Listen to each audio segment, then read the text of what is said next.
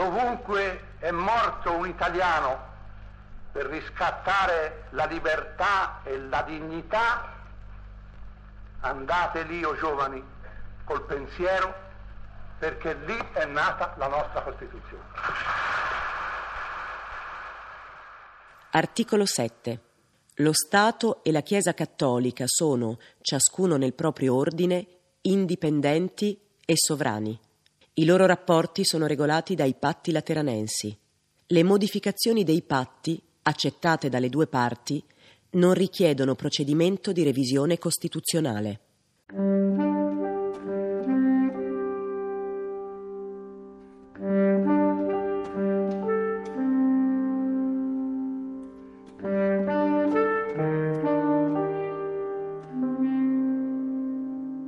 Margherita Ianelli è una testimone esemplare del Novecento italiano.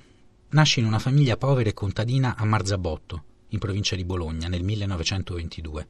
A soli quattro anni, orfana di madre, viene impiegata nei duri lavori dei campi. La scuola, che le viene concesso di frequentare per due anni, è solo una breve parentesi prima del ritorno alle fatiche della terra. A 14 anni lascia l'Appennino e va a servizio presso diverse famiglie benestanti, a Bologna e a Milano, fin quando non decide di sposarsi e soprattutto fin quando non scoppia la guerra.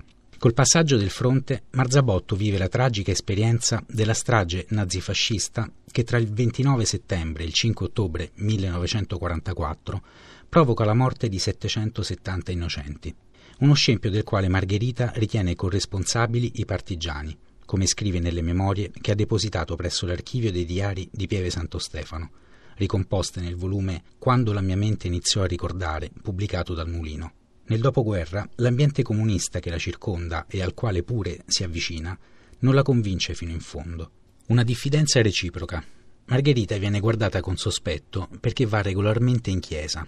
I suoi figli vengono additati a scuola e lei è accusata dai compagni di togliere tempo al lavoro dei campi per andare a messa. È l'altra faccia della medaglia nella storia dei rapporti e delle ingerenze tra Stato e Chiesa in Italia rapporti regolati durante il ventennio fascista con i patti lateranensi e ratificati nella Costituzione con l'articolo 7, che rimarca la separazione tra potere temporale e potere spirituale, un solco spesso valicato nella storia repubblicana, soprattutto con la massiccia presenza dei cattolici nel partito che per decenni ha governato il paese, la democrazia cristiana, ma anche, come testimonia Margherita, con le ingerenze dei militanti del Partito Comunista nella sfera religiosa dei ceti proletari.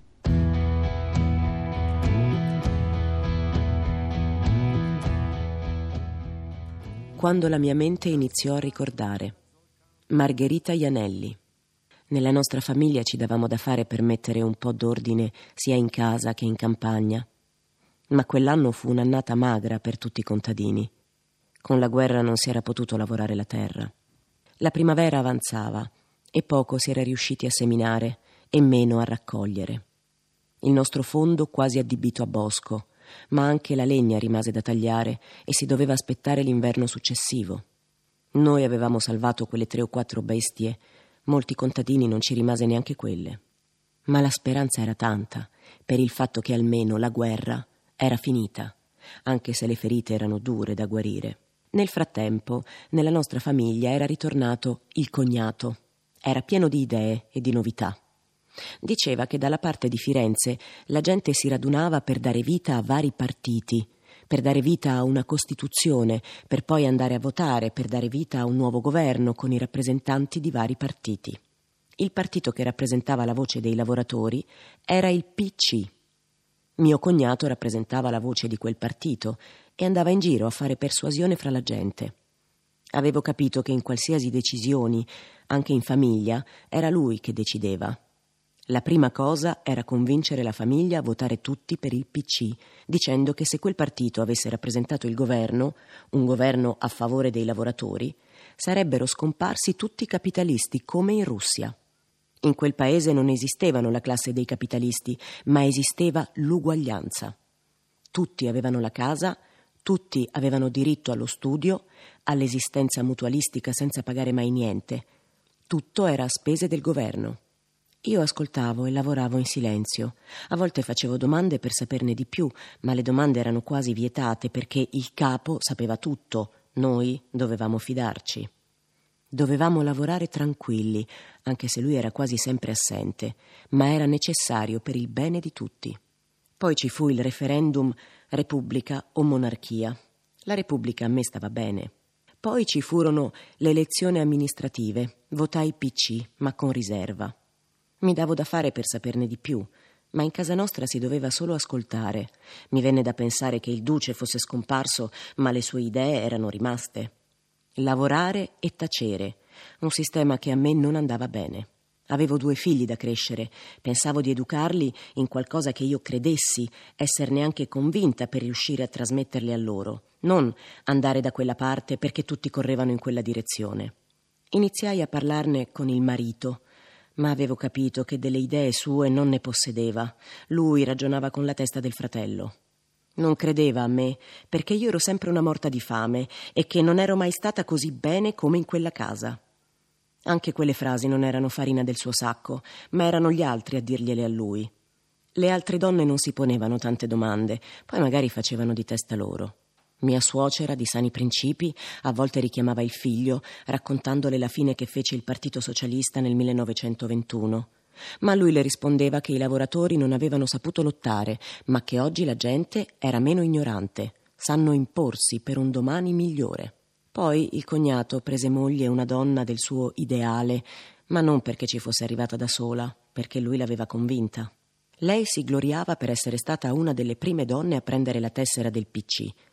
In quel modo, in casa nostra, la persuasione aumentava. Poi iniziarono a segnare a dito quelli che frequentavano la chiesa.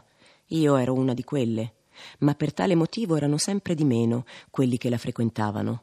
Loro di tale fatto si gloriavano e dicevano Finalmente la gente inizia a capire, non sono più tanto ignoranti da credere le fandonie dei preti che dicono beati i poveri, mentre loro stanno dalla parte dei ricchi.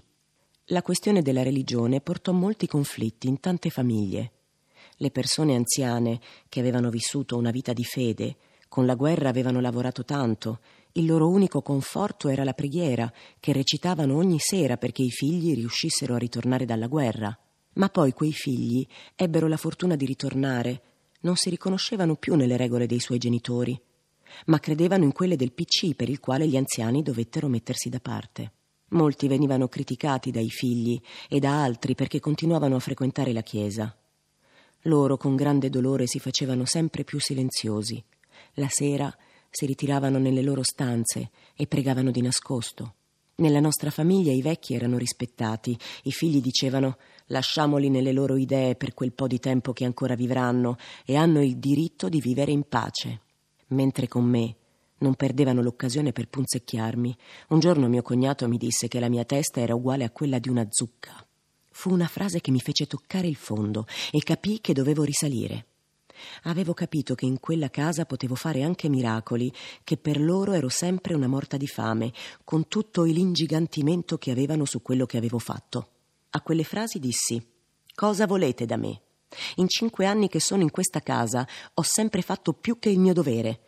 Ho anche rischiato più volte la vita. Dove non andavate voi altri perché c'era pericolo, ci andavo io. Per riconoscenza dovrei anche diventare atea? Da oggi in avanti capirete se la mia testa assomiglierà a una zucca.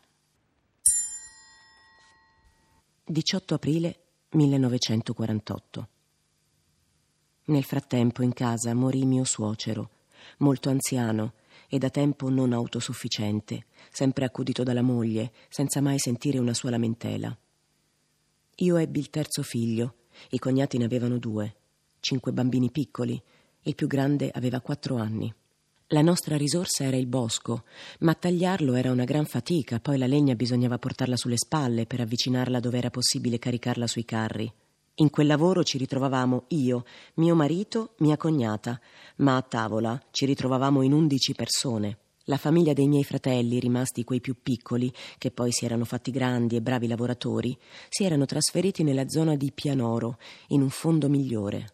A volte li andavo a trovare, avevo visto che non era difficile in quel luogo trovare un fondo.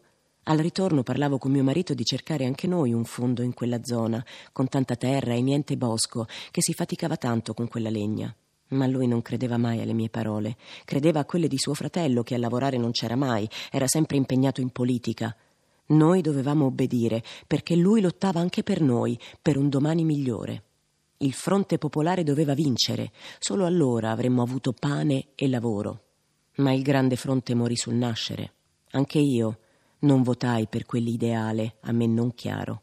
Dopo il 18 aprile si iniziò a respirare un'aria diversa, non tanto per mio cognato, che dalla rabbia si rifugiò all'estero, ma soltanto per 15 giorni. Forse pensava che negli altri paesi si potesse urlare come a casa sua. Invece lo infilarono a lavorare in miniera, un ambiente a lui non tanto congeniale.